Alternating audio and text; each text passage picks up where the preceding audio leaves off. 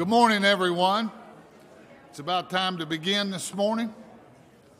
We'd like to welcome each and every one to service this morning. We'd like to invite you back this evening at six p m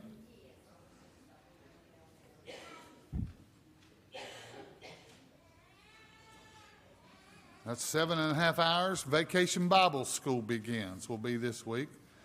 If you're in the area and you'd like to stop by, we'll be here tonight through Thursday evening. Tonight, six o'clock, right? And seven o'clock Monday through Thursday.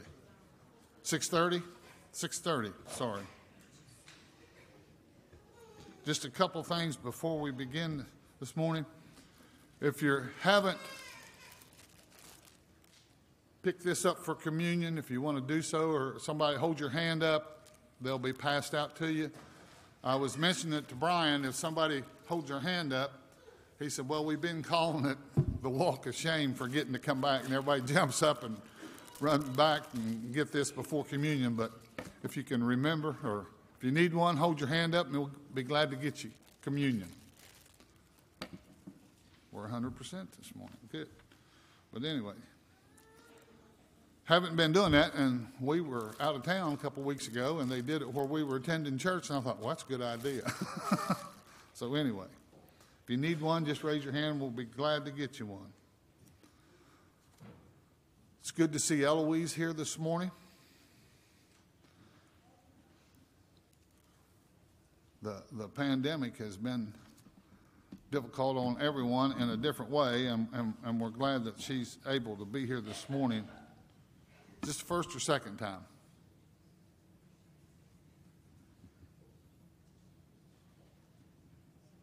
What'd she say, Barbara? Second, or whatever. But anyway, in a while. So it's it's good to have her, and, and people are able to be out and moving around again. Also, keep Clinton and his family in their prayers at the passing of Carol. I'd like to read uh, Matthew nineteen, verse fourteen, before we enter our service this morning. But Jesus said, let the little children come to me, and do not forbid them, for of such is the kingdom of heaven. Would you bow with me, please? Father, we're thankful for this beautiful day of life that you've given us, for your Son who came and died for us. We're thankful for the warmth and the morning rain, and pray that you bless us in this worship service to you.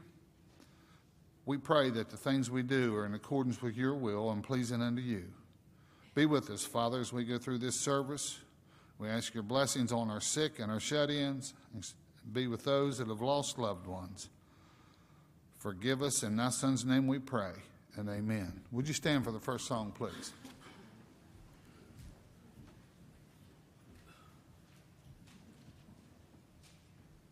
If you would, please get a song book. Uh, we won't be able to have the screen this morning. First hymn this morning, number five hundred one. five hundred one, oh, worship the King. We'll sing all three verses. Oh, worship the King, all glorious above, and gratefully sing his wonderful our shield and defender, the ancient of days, of union in splendor and burden with praise. Thy bountiful care, what tongue can recite? It breathes in the air, it shines in the light, it springs from the hills, it descends to the plain, and sweetly distills in the dew and the rain. Frail children of dust and feeble as prayer, in thee do we trust, nor find thee to fail. Thy mercies, how tender, how firm to the end, our Maker, Defender, Redeemer, and Friend. Please be seated. Next hymn this morning, number four nineteen. four nineteen. Lord, we come before thee now. four nineteen. And after this hymn, Brother Jeremy Miller will have our scripture reading and prayer.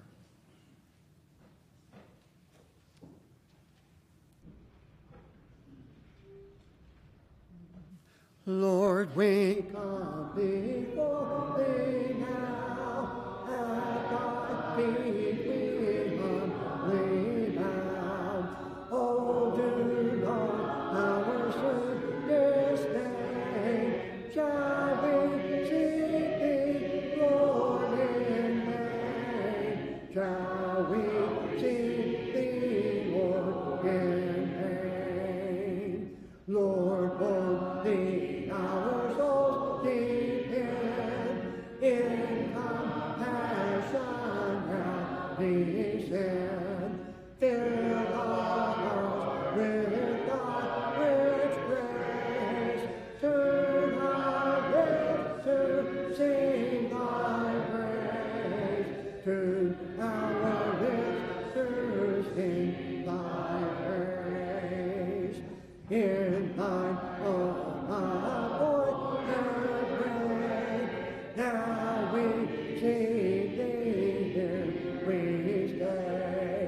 Lord, we know not how to go till the blessing thou bestow, till the blessing thou bestow.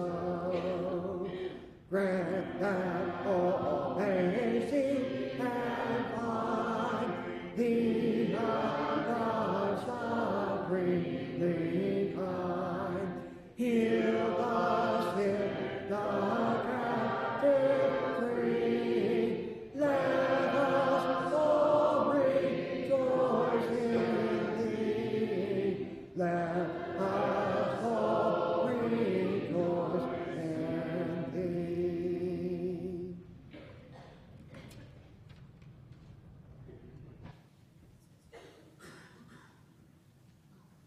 Pray with me, please. Father, we are so thankful for all that you have given us, all that you do for us.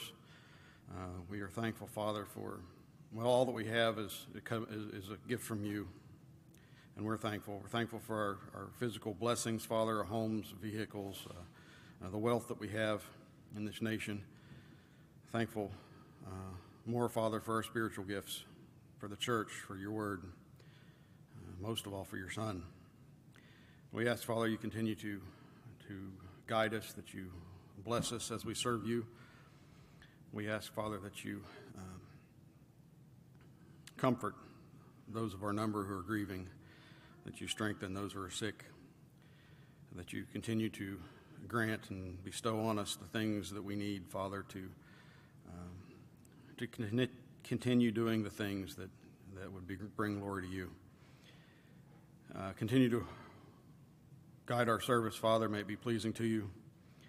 Uh, may all that we do, Father, be in accordance with your will. Forgive us, Father, of our sins. Uh, we each struggle. We pray for your strength. Uh, we ask, Father, that you um, help us to overcome temptations we face each day. Just continue to guide us, bless us. We pray in Christ's name, amen. The scripture reading this morning is from uh, Luke chapter twenty-three, beginning in verse fifty. Now there was a man named Joseph, a member of the council, a good and upright man, who had not consented to their decision and action. He came from the Judean town of Arimathea, and he was waiting for the kingdom of God.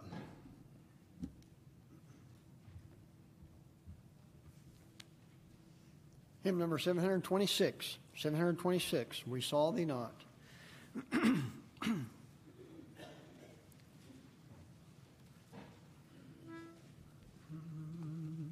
We saw thee not when thou didst come to this poor world of sin and death, nor yet beheld in Baptist parts of Nazareth. But we believe thy footsteps trod his streets and lanes, thou Son of God. But we believe thy footsteps trod his streets and lanes, thou Son of God. We saw thee not when lifted high amid that wild and savage crew, nor heard we that in glory cry, for yet they know not what they do. But we believe that it was done, that should be heard, and there was some. But we believe the deed was done, that should be heard, and there was some. We gaze not in the open room, where once thy name nor body lay, nor saw the end that upward room, nor met thee on the open way. But we believe that angel said, why seek thou thee with the dead? But we believe that angel said, why seek thou thee with the dead? We walk not with the chosen few, who saw thee from the earth of sin, who raised to heaven their one renew, their low to earth, all prostrated. But we believe that human eyes need no answer, need to the skies. But we believe that human eyes need no answer, need to the skies.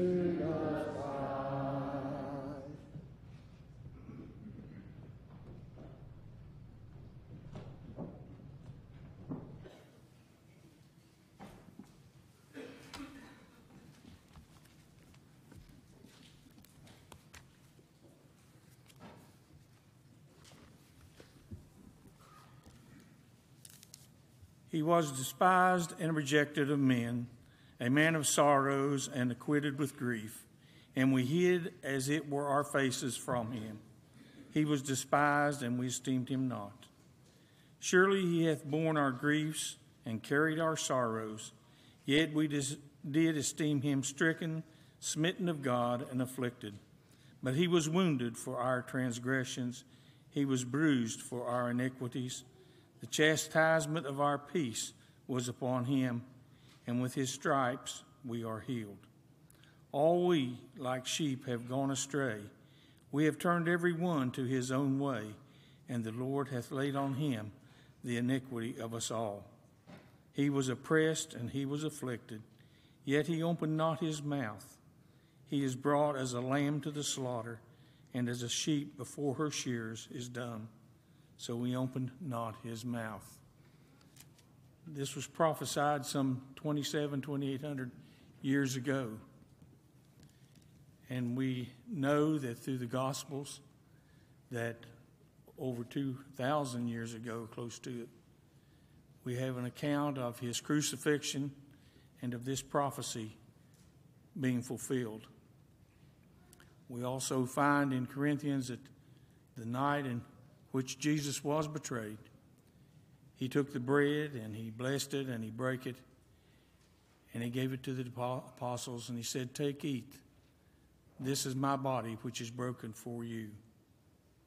And after the same manner also he took the cup, and after sup saying he said, drink ye all of it, for this is my blood which was shed for you. As we partake of these emblems, let us remember the suffering, the pain. Chris talked in his lesson last week about the scourging and the punishment that he went through, the tearing of the flesh, the shedding of the blood, and the thorn of crowns put upon his head. He did that for me. He did that for you. We all sin. And it's through his shedding of that blood that we have the forgiveness of those sins. Let us pray and give thanks for the bread. Our Father, which art in heaven, we thank you that you have given us this privilege to surround this table. We thank you, Father, most of all for your Son, Jesus, and what his death means to us. Father, we just pray that you will bless us as we partake of this bread and we remember the suffering that he gave and what it means for our salvation. We'll be praying in his name, and amen.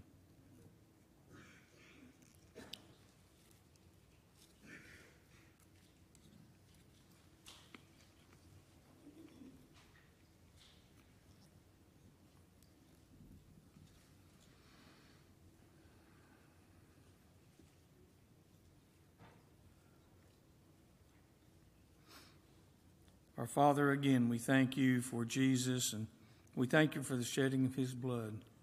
And Father, it's through the shedding of that blood that our sins are washed away. Father, we know that we all sin and we err, and just know that that blood continually flows for us. Bless us each one as we remember that, for we pray in his name, and amen.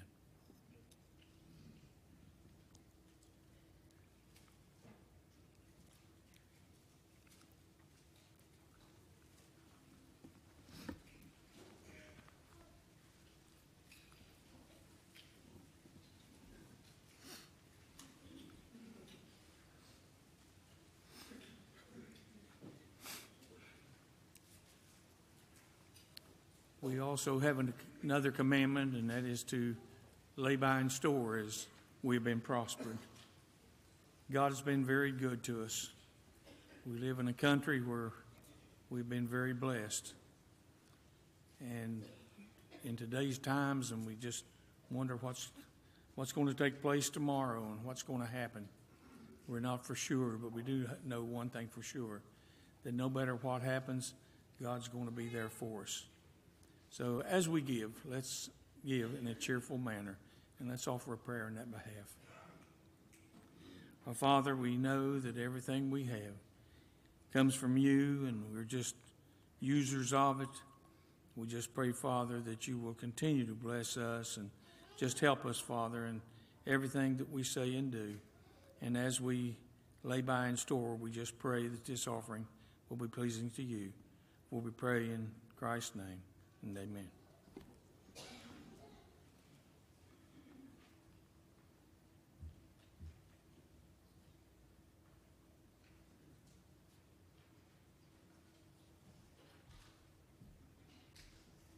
Let's all please stand. We'll sing hymn number four hundred eight. four hundred eight. Low in the grave he lay. It's at this time the young children may go to the children's Bible hour.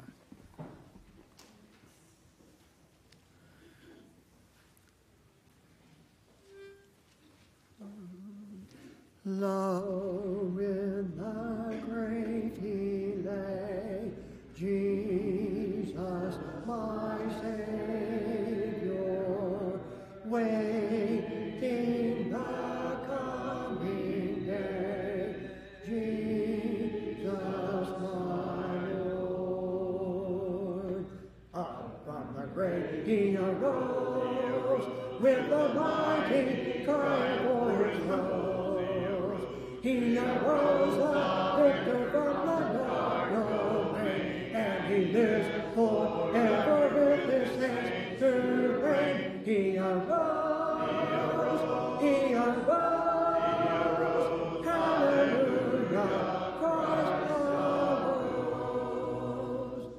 Vainly they watch his bed, Jesus my Savior, they need that seal the bread, Jesus my Lord. Up from the grave he arose, with the mighty triumph for his foes. He arose the victor from the dark domain, and he lives forever with his saints to reign. He arose, he arose, he arose, hallelujah, Christ arose. Death cannot keep his prey, Jesus my Savior, he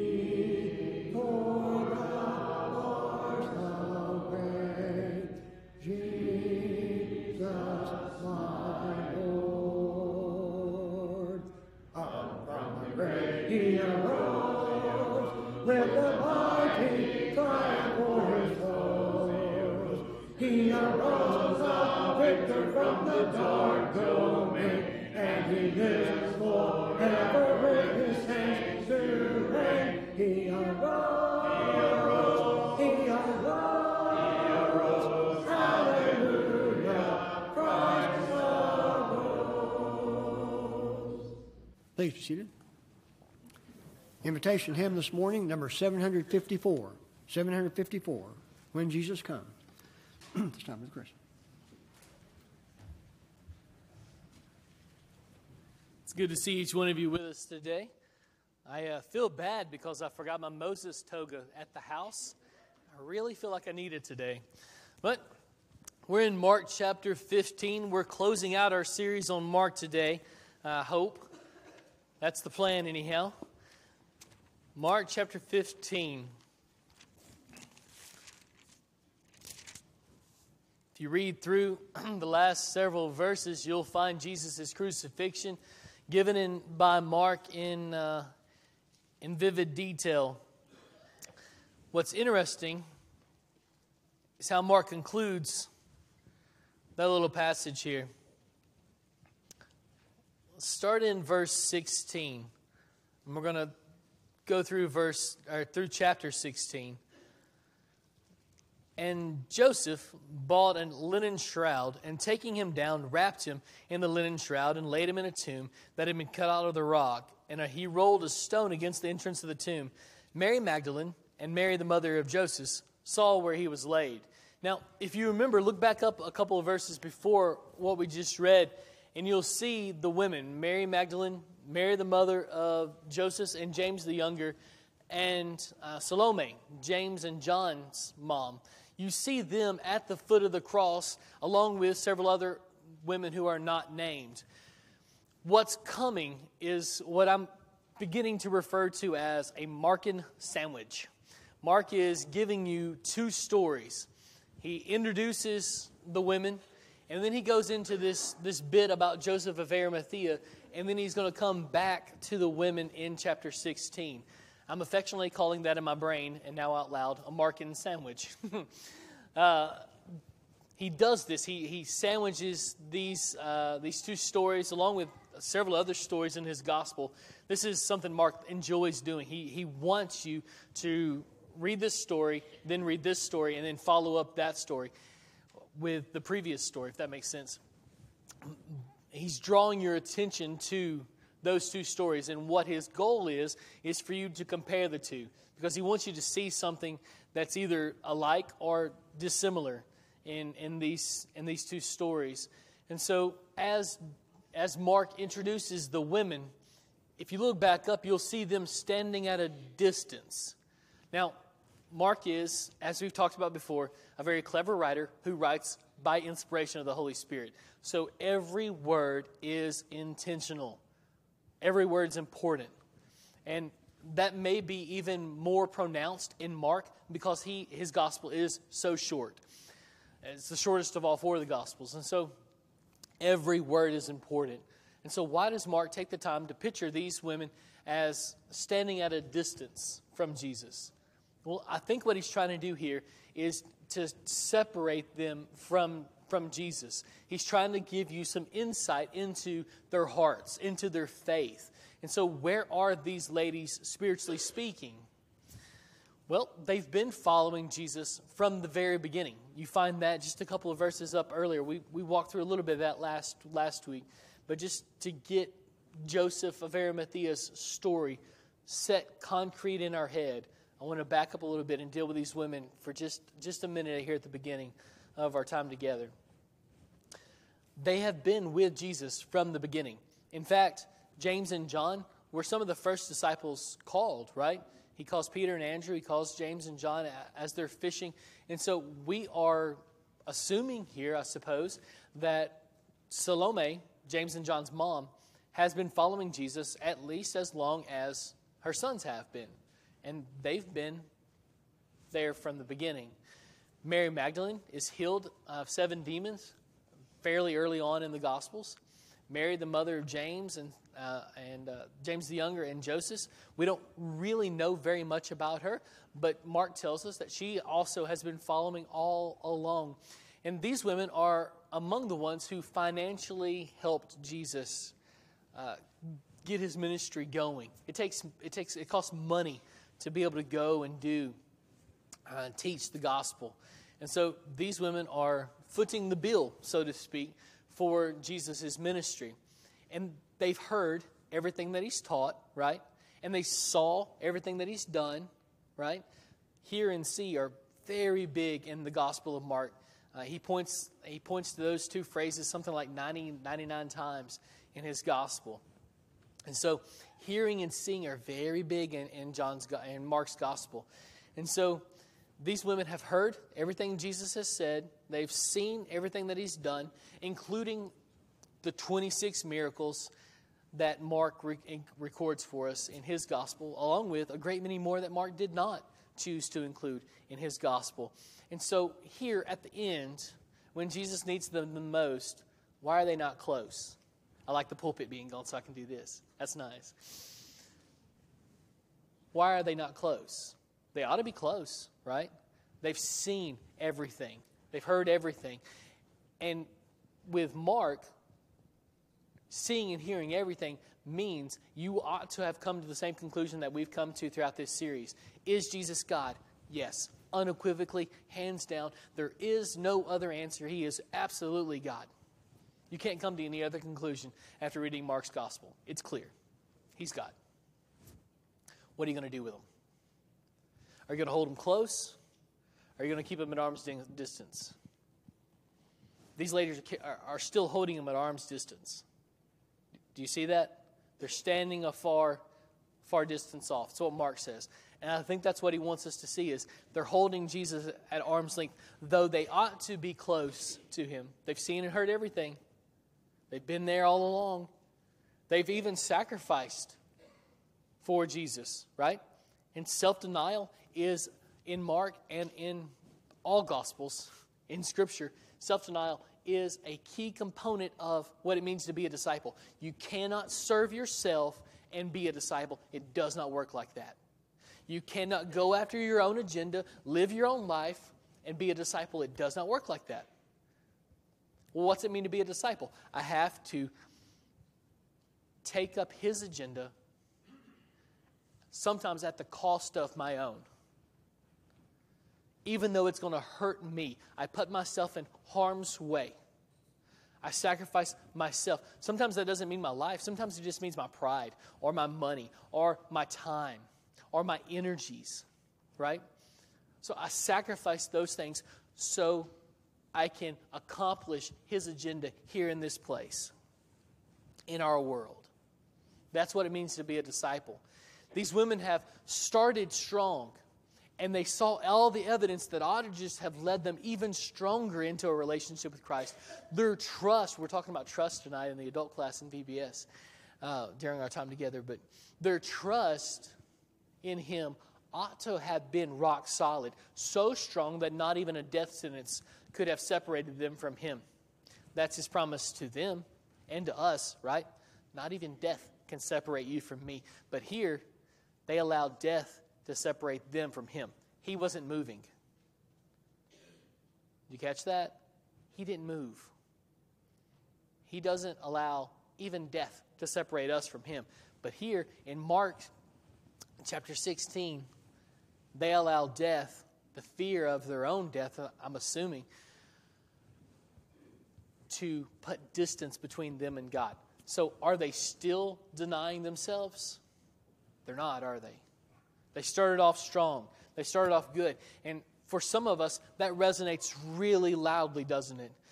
There are occasions when we follow very closely. We submit. We say, all right, my life is yours, God, and I want you to do everything that you want to do through my life. I give it all to you. My friendships, my money, my marriage, my parenting style, my everything is yours. My house, all the things that I own, I'm, I'm using them for your glory and only for your glory.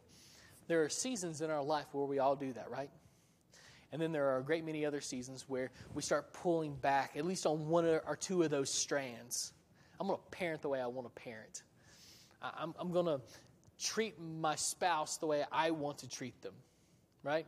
I'm going to do with my money what I want to do with it. Sound familiar? Denying ourselves on occasion is easy. Denying ourselves all the time is difficult. In fact, Scripture would call it dying to yourself. You crucified your old self. These ladies haven't crucified themselves yet. They've denied themselves on occasion. But now they're pulling back on some of those strands and saying, I, I, I want to follow, but I want to follow like I want to follow. Now, the only problem with that is it's not their world. It's God's world. And so he says, he defines what it means to follow him. And in his definition of follow means you give everything over, complete submissions, no questions asked, no complaints. These ladies are pulling back, though, aren't they? Look at Joseph of Arimathea, though. Also notice that Mary Magdalene and Mary, the mother of Joseph, saw where Joseph of Arimathea put Jesus' body. Back up a couple verses to verse forty-two.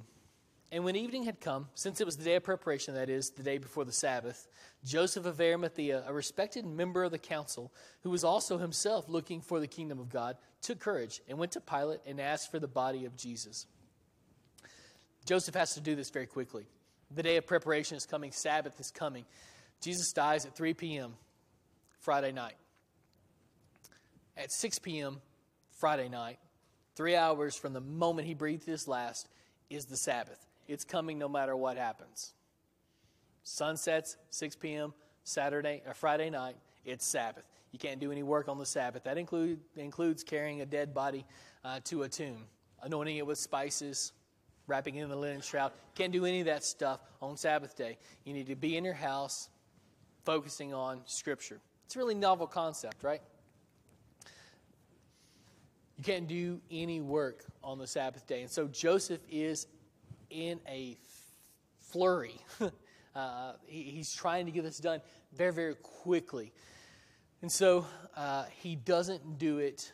He doesn't do all of it uh, exactly the way that it needs to be done. And so the women are watching, and they're going to follow up later uh, to, to anoint Jesus' body and do everything exactly the way it should be done.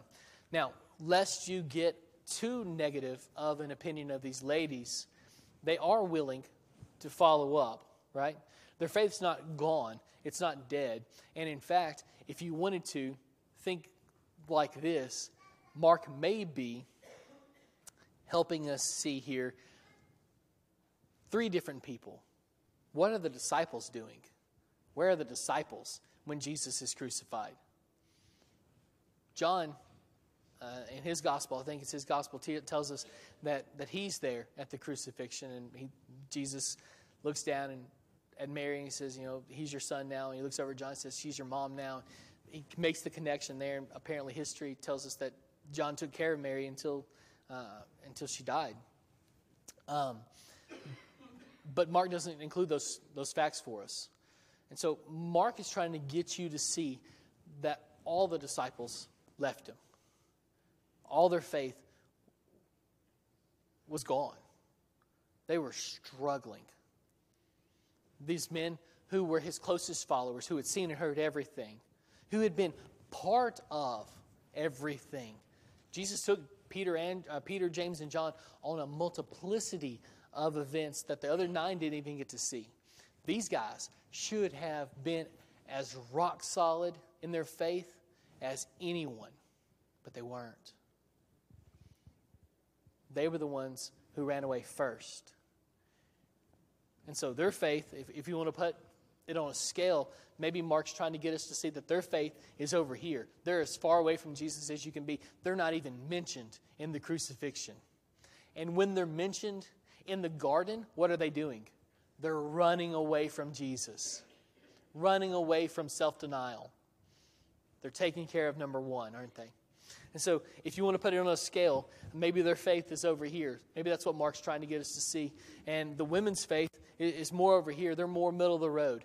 And so for us, maybe that means you come to services on Sunday mornings, Sunday nights, Wednesday nights. The rest of the week, you don't follow all that well. And you struggle. And maybe that's what he's trying to get us to see here, is that these women's faith is... they want to follow, but they also want to take care of themselves. And we've already seen several times throughout Mark that that can't happen, can it? There is only two roads. There's either complete denial of self or a complete disavowal of Jesus. You either live one hundred percent in devotion to him all the time, self-denial, crucifixion of self, or you act like a sacrifice meant nothing, and you live however you want to live. There's no middle, there's no middle ground. And so really what we could do here is lump the women in with the disciples. One of Mark's favorite things to do is to show people who don't have any background with Jesus, who, who haven't seen a great many of the miracles, who haven't heard his teaching, who, in a worldly way of thinking about it, should not believe, but yet they do. Mark loves to draw that out. He, you see that several times throughout his gospel, which is interesting because he's writing to a Roman audience who didn't see Jesus live, right? Who didn't hear any of his miracles, hear any of his teaching, see any of his miracles. And so when he writes to them, he's saying, you can come too. Welcome. Do you believe? What are you going to do with him? Are you willing to sell yourself out so you can have him? Which is an important principle for us too, isn't it? Because we weren't fortunate enough to be able to see him here on this earth, to be able to touch him, to, to see physically the miracles we see by faith. That's the same thing that the Romans were doing. And so Mark is saying, welcome, come, come in. If you believe that he is God, and you're willing to give yourself completely over for him, he welcomes you with open arms. If you're going to say that you follow him and kind of only do it halfway, you're, you're standing at a distance from him, aren't you? Just like these ladies are here. Meet Joseph of Arimathea in verse forty-three. He is a respected member of the council. What council? Well, he's a respected member of the Sanhedrin. Now, that's important for us today because the Sanhedrin is the exact same council that put Jesus to death just hours ago. Seventy men sat on that council. Joseph is one of them. Jeremy read for us that Joseph did not vote to kill Jesus. In fact, he voted the opposite way. The righteous way. He voted to acquit because there was no guilt in Jesus. This guy, Joseph of Arimathea, is himself looking for the kingdom of God, which, happy accident, is exactly what Jesus comes preaching, isn't it? Remember back in Mark chapter one, verses fourteen and fifteen, Jesus came preaching, repent because the kingdom of God is at hand. Repent of what? Well, repent of following yourself, of making up the rules and following your rules instead of following his rules. Submit. Repent of not submitting. Repent of not giving everything over. That's exactly what Joseph of Arimathea was thinking. So where's his heart at? You've already seen Mark open up the women's hearts for us. And maybe we got a pretty clear picture of, of what they were feeling, where their faith was, that they're holding Jesus at a distance. But where's Joseph of Arimathea? Well, his heart is open. And in Mark, an open heart, God can do anything with that. He can change that person from the inside out. And watch it here in Mark sixteen. He's going to do it with Joseph of Arimathea. He takes this guy who has the world to lose, and he makes him a devoted Jesus follower. Isn't that amazing? This guy was willing to sell out everything to follow Jesus. Let me show you. Look at that. He was a respected member of the council in verse forty-three. His buddies, his peers, all the ones that held sway over Israel are the ones who voted to convict Jesus of death. Are they going to be kind to one of their own members who betrays that, who speaks up against it, who shows with his life that he disagrees with them? They're going to hate him, aren't they? Because he indicts what they did.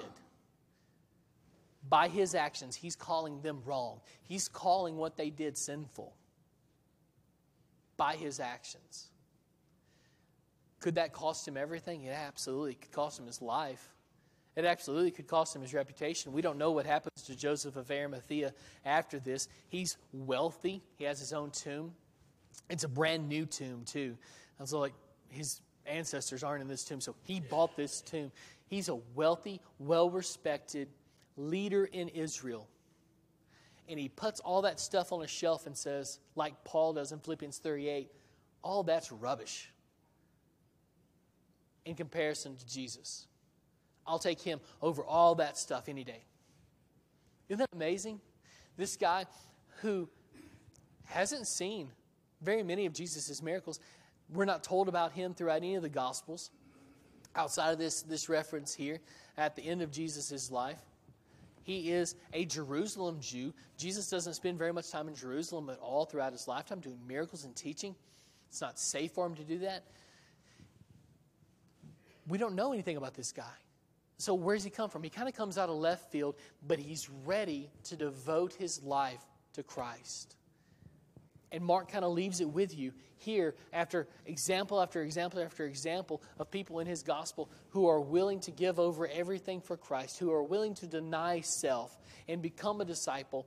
Mark kind of leaves these this last two people groups with you. And he says, what are you going to do? Are you going to be like the women who hold Jesus at a distance? Or are you going to be like Joseph of Arimathea, who is willing to throw away everything for Jesus? He took courage, also in verse forty-three, and went to Pilate. He asked for Jesus' body. Now, why did, why did he have to be courageous to do that, you think? Well, Pilate's a Roman. He's a Roman governor who's just consented to Jesus' death because he was told Jesus is an insurrectionist. It's the one thing the Romans can't stand. You can have any other sin in the world if you're a Roman. Any other sin, they, they'll, they'll allow. They don't care about greed, gluttony, immorality. They don't care about anything. But if you speak up against Rome, they'll knock you down in a heartbeat. And that's what Pilate was told Jesus has done here. And so as a member of the Sanhedrin, he's not just sacrificing his reputation and his, his professional reputation. He's not just sacrificing that. When he comes to Jesus and aligns himself in Pilate's eyes with Jesus' cause, he aligns his physical existence, his physical body is in danger as well, because it's not that big of a leap for Pilate to say, Jesus was an insurrectionist, and so were all of his followers. Right? Joseph of Arimathea is there. He's put himself squarely. I mean, just as loud and and and uh, just as loud as possible, has put himself squarely in Jesus' camp at all cost to himself. He's completely fine with paying that cost. Do, do you see how Joseph of Arimathea needs to be a model for us? We need to be okay giving everything over as long as we can keep Christ. He's worth whatever we have to give up to keep him. So verse forty-five says, when he had learned from the centurion that he was dead, he granted the corpse to Joseph. He goes over to the centurion. The centurion's job, he, this is the guy that Rome had appointed to make sure that Jesus is dead. So a lot of people say, oh, maybe Jesus swooned. Maybe he passed out on the cross and he wasn't really dead. And so he woke up three days later and he's okay. That doesn't make sense on the face of it. But it's this guy's job, this Roman centurion. He is crucified probably in his time a couple hundred maybe. But certainly Rome throughout its five centuries uh, of existence crucified thousands of people. You know how many of them swooned or passed out on the cross? None. None of them lived through it. Not a single one of them. This guy is an eyewitness, Mark says to us, that Jesus is really, literally dead. So Joseph brings us a linen shroud, and he, he takes him away. He puts him in a, in, uh, in a tomb, and he rolls the rock against the tomb. I'm assuming with some soldiers' help. The ladies see what happens. Chapter sixteen, verse one, it says, when the Sabbath was passed. So Saturday night at six p.m., the ladies go into Jerusalem and they start buying spices and stuff to anoint Jesus' body. But they don't have time to get back to the grave uh, before sunset, I guess. And so they come early Sunday morning. Mary Magdalene, Mary the mother of James, and Salome brought spices so that they may go and anoint him. And very early on the first day of the week, when the sun had risen, they went to the tomb. So it's sunrise. Right now, they're, they're making their way to the tomb. And they're having this conversation. These three ladies are, who's going to roll the stone away for us? I don't know how big this stone is. The tombs there, uh, I'm told, are, are fairly small. The entranceway, at least, is fairly small. So a man would need to stoop in to get under, under the doorway. And so, it, but still, a me-sized rock. That's a pretty big rock, isn't it? It's not moved by one man. It's not moved by two men. It's moved by a group of men. And so these ladies are thinking, well, how are we going to roll the rock away? Who's who's going to do this for us? They round the corner and they see the rock's already been rolled away. So they think, huh, well, this is weird. And Luke doesn't, or Mark doesn't tell us uh, that that they have this discussion. I would have been thinking, well, who did this? You know, you start looking around for somebody, but they don't do that. They just walk into the tomb. And they look up, and there sitting where Jesus' body had once lain is a young man. And he says, you're looking for Jesus of Nazareth. The ladies had to be like, yes, yeah, we are. You know, like, this is, huh, how'd you know? He says, well, he's not here, right? And he points to where Jesus' body had laid too. Because Mark wants us to see yet another eyewitness that Jesus has been resurrected. The angel serves as yet another eyewitness. He wasn't there. And so he says, look, he's gone. His body's not here. He's been resurrected. He's gone into Galilee to meet you like he said he would. Go tell Peter and the other disciples. You remember what they do? What do the women do? Well, look at what he says in verse eight. Mark chapter sixteen, verse eight. And they went out and fled from the tomb, for trembling and astonishment had seized them. This is the interesting point, though, and this is why I think that Mark wants us to see these women in somewhat of a negative light. And they said nothing to anyone, for they were afraid. They didn't say anything. They didn't obey what the angel said. They didn't obey what Jesus had said, because he said, meet me in Galilee, because I'm, I'll be in Galilee after the resurrection. They didn't do any of those things, and they're just so astonished and terrified that it kind of cripples them, doesn't it? That's what fear does. It's really the only thing fear does well, is it cripples us. But faith enables us to go out, doesn't it? It enables us to do things and to live and breathe and make impacts in people's life. But fear only cripples, and they're crippled here with, with their fear, their astonishment.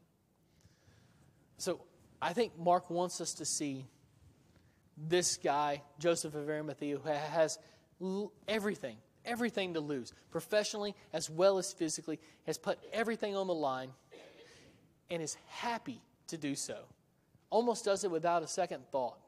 He's a secret disciple while Jesus is alive. Now that Jesus has been crucified, he does the unthinkable. He follows a dead Savior in the hopes that he'll be resurrected. Isn't that phenomenal? Who does that? Who follows a crucified person? Only one man I know, Joseph of Arimathea. His faith, I mean, he just steps out of this incredible faith, while the people who ought to have had that faith don't. It's very odd, isn't it? Mark's very ironic here.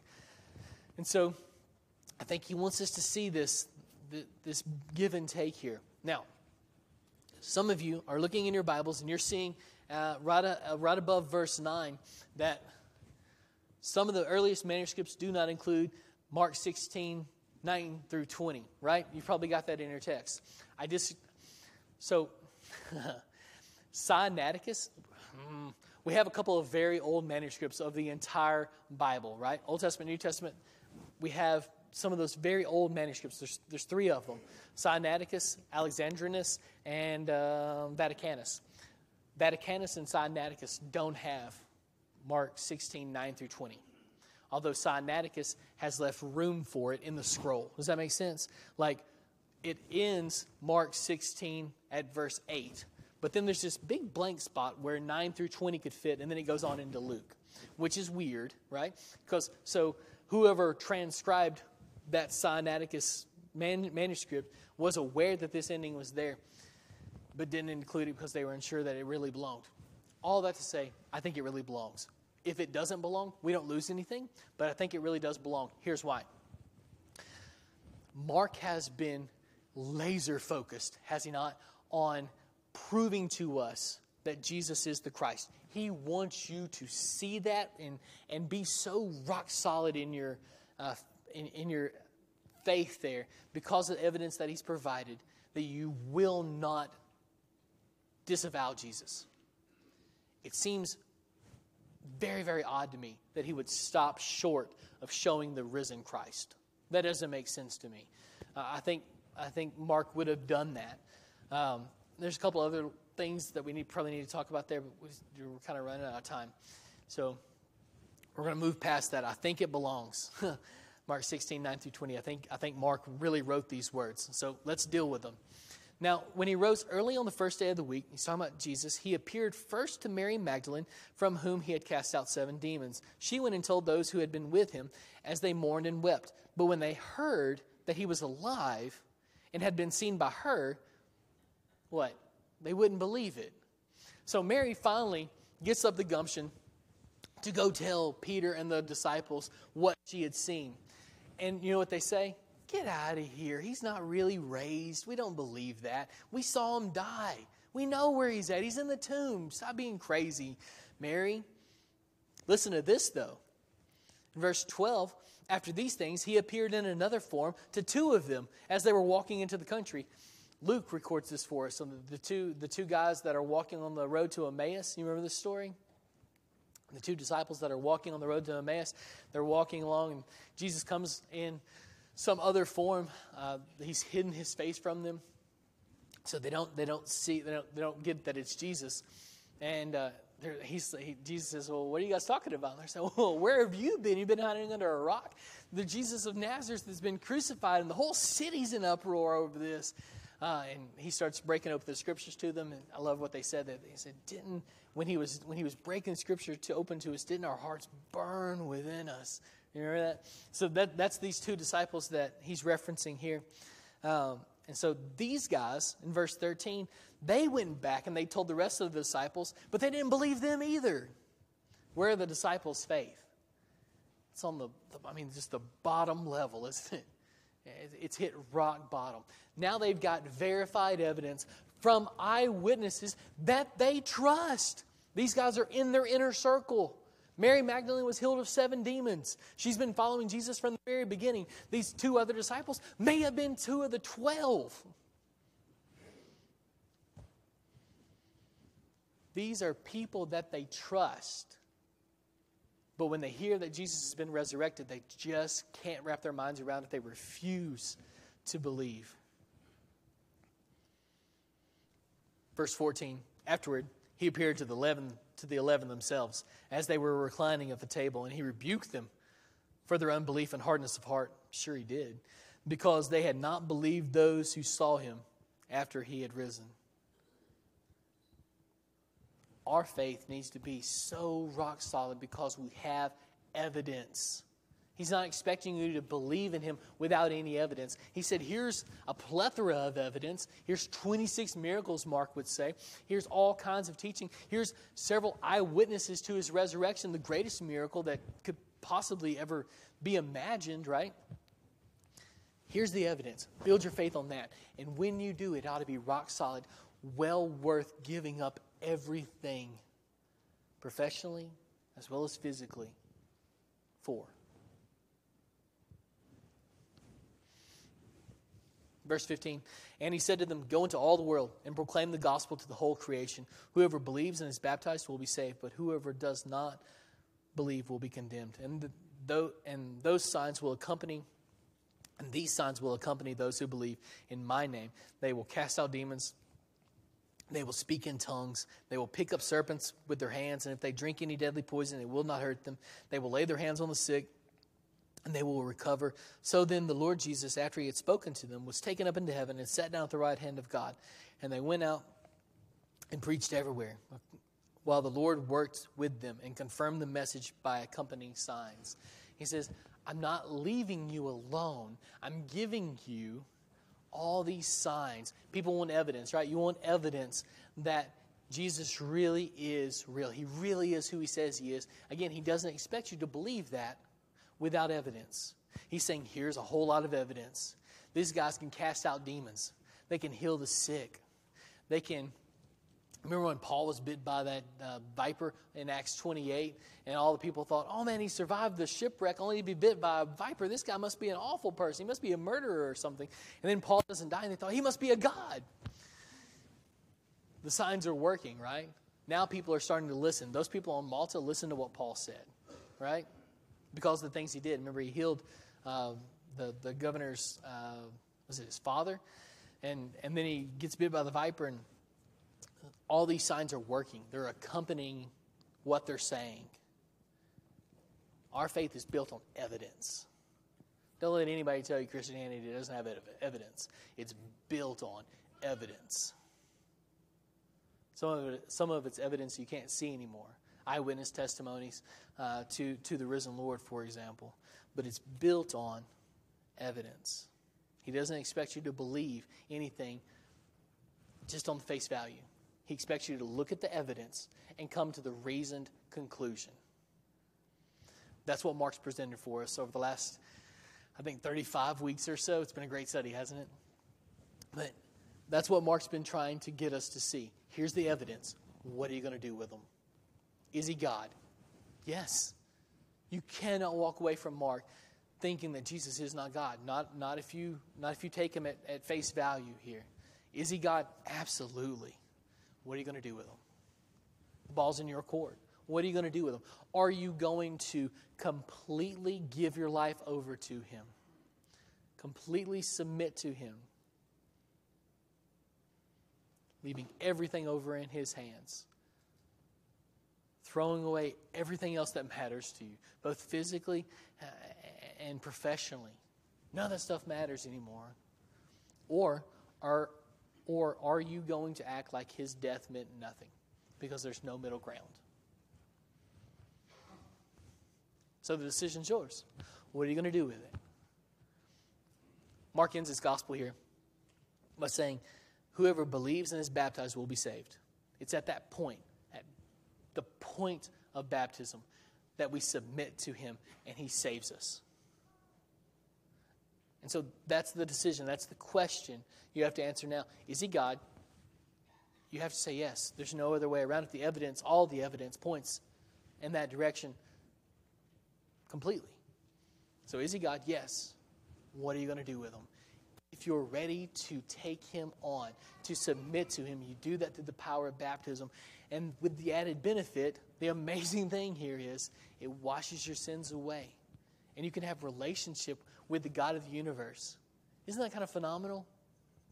That ought to blow our minds every time we think about it, that we get to have a relationship with him. And so what are you going to do? Is it time in your life to submit to him?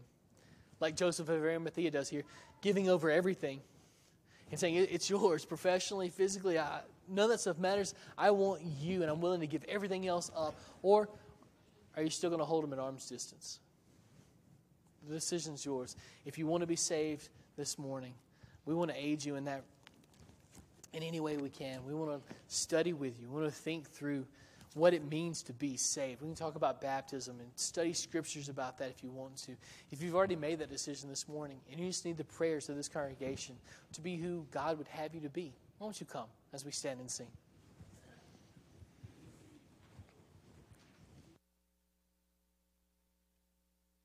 The reward is for us, whether it be noon or night. Faithful to him will he find us, watching with the lamps all trimmed and bright. Oh, can we say we are ready, brother, ready for the soul, my home? Say, will he find you and me still watching? Waiting, waiting when the Lord shall come. Have we been true to the trust he left us? Do we seek to do our best? If in our hearts there is God condemns us, we shall have a glorious rest. Oh, can we say we are ready, brother? Ready for the soul ride home. Say, will he find you and me still watching, waiting, waiting when the Lord shall come? Blessed are those whom the Lord finds watching, in his glory they shall share. If he shall come at the dawn or midnight, will he find us watching there? Oh, can we say we are ready, brother, ready for the soul ride home? Say, will he find you and me still watching, waiting, waiting when the Lord shall come? Please see.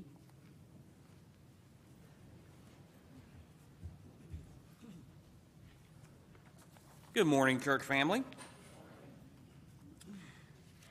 Hope everybody's doing all right. If you're visiting with us, we are glad you decided to worship with us this morning. If you can take a moment to fill out a visitor card that should be right in front of you in the pew, uh, please fill that out and put it inside one of the, the uh, donation box. It's good to have uh, guests of Angie Dunphy, Tracy and Neil visiting with us from New Mexico, so get an opportunity to say hey to them and give them a nice room, uh, warm welcome. Also, V B S is uh, starting at six o'clock. Wow, it's finally here. So uh, looking forward to seeing everybody at six o'clock uh, this evening. Um, and then Monday through Thursday, it starts at six thirty. So please mark that down in your calendars. Uh, if you're wanting to help with Vacation Bible School, maybe it's in games, maybe it's in the kitchen, uh, maybe it's uh, for crafts, we still could use your help. Uh, there will be adult classes. Uh, for the adults as well. Um, but if you're still wanting to help, uh, please see me. Uh, there will be a V B S meeting for the teachers and also the skit help in the big room. Um, we shine big room. If, you, uh, if you're teaching or helping with skits, please meet in there after services. Also, there's a fishing bonfire at Galloway's Pond this coming Saturday at five thirty. If you're wanting to go to that, to please sign up on the foyer board so that way we can, can prepare accordingly for that. Also, uh, remember, continue to keep Clinton and family in your prayers at this time. Uh, Clinton has written the church uh, thank you letter.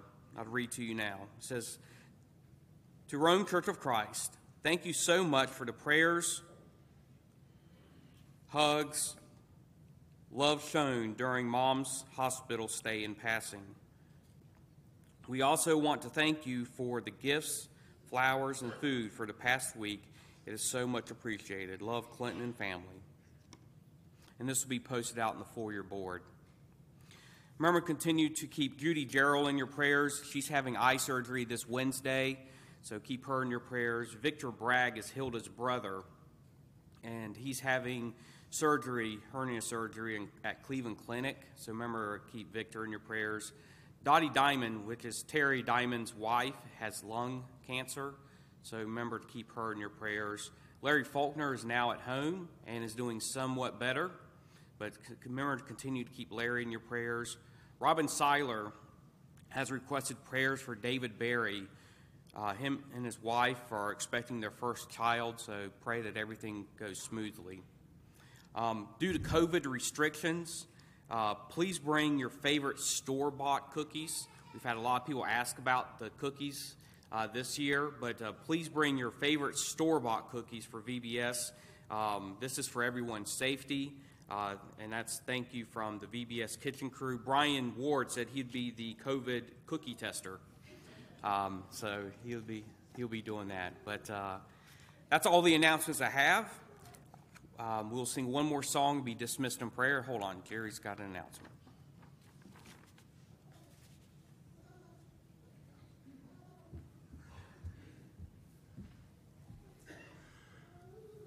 Mary's been telling me for this week they've had meetings and we're all aware of the COVID and everything, and everything, everything they're trying to do is to have less hands touch each individual thing. And then there's concerns about the children with masks. There will be masks provided. There will be masks at the door. If your children come and you want them to have a mask, that's not a problem. We'll have the mask available for them. If everybody wants to wear a mask, that is fine. But we don't want nobody to leave if you feel uncomfortable. If there's anything else to be help in this, please tell us. Uh, we're just as scared of it as anybody else. Thank you. Let's all please stand again. We'll sing hymn number five hundred ten. Sing the first two verses. First two verses of five hundred ten on Jordan's stormy banks, and then Brother Casey Baker will have a prayer. On Jordan's stormy banks I stand and cast a wish for to Canaan's fair and happy land where my possessions lie. We will rest in the fair and happy land by and by, just across on the evergreen shore. Sing the song of Moses and the Lamb, by and by, and we're with Jesus evermore. O'er all this wide extended plain shines one eternal day.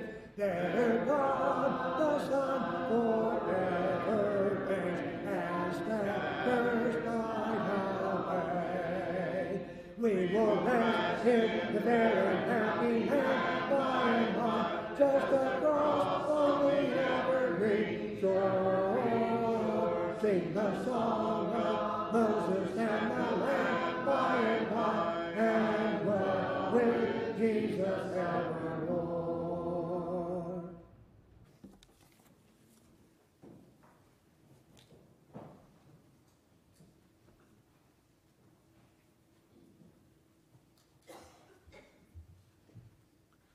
Let us pray.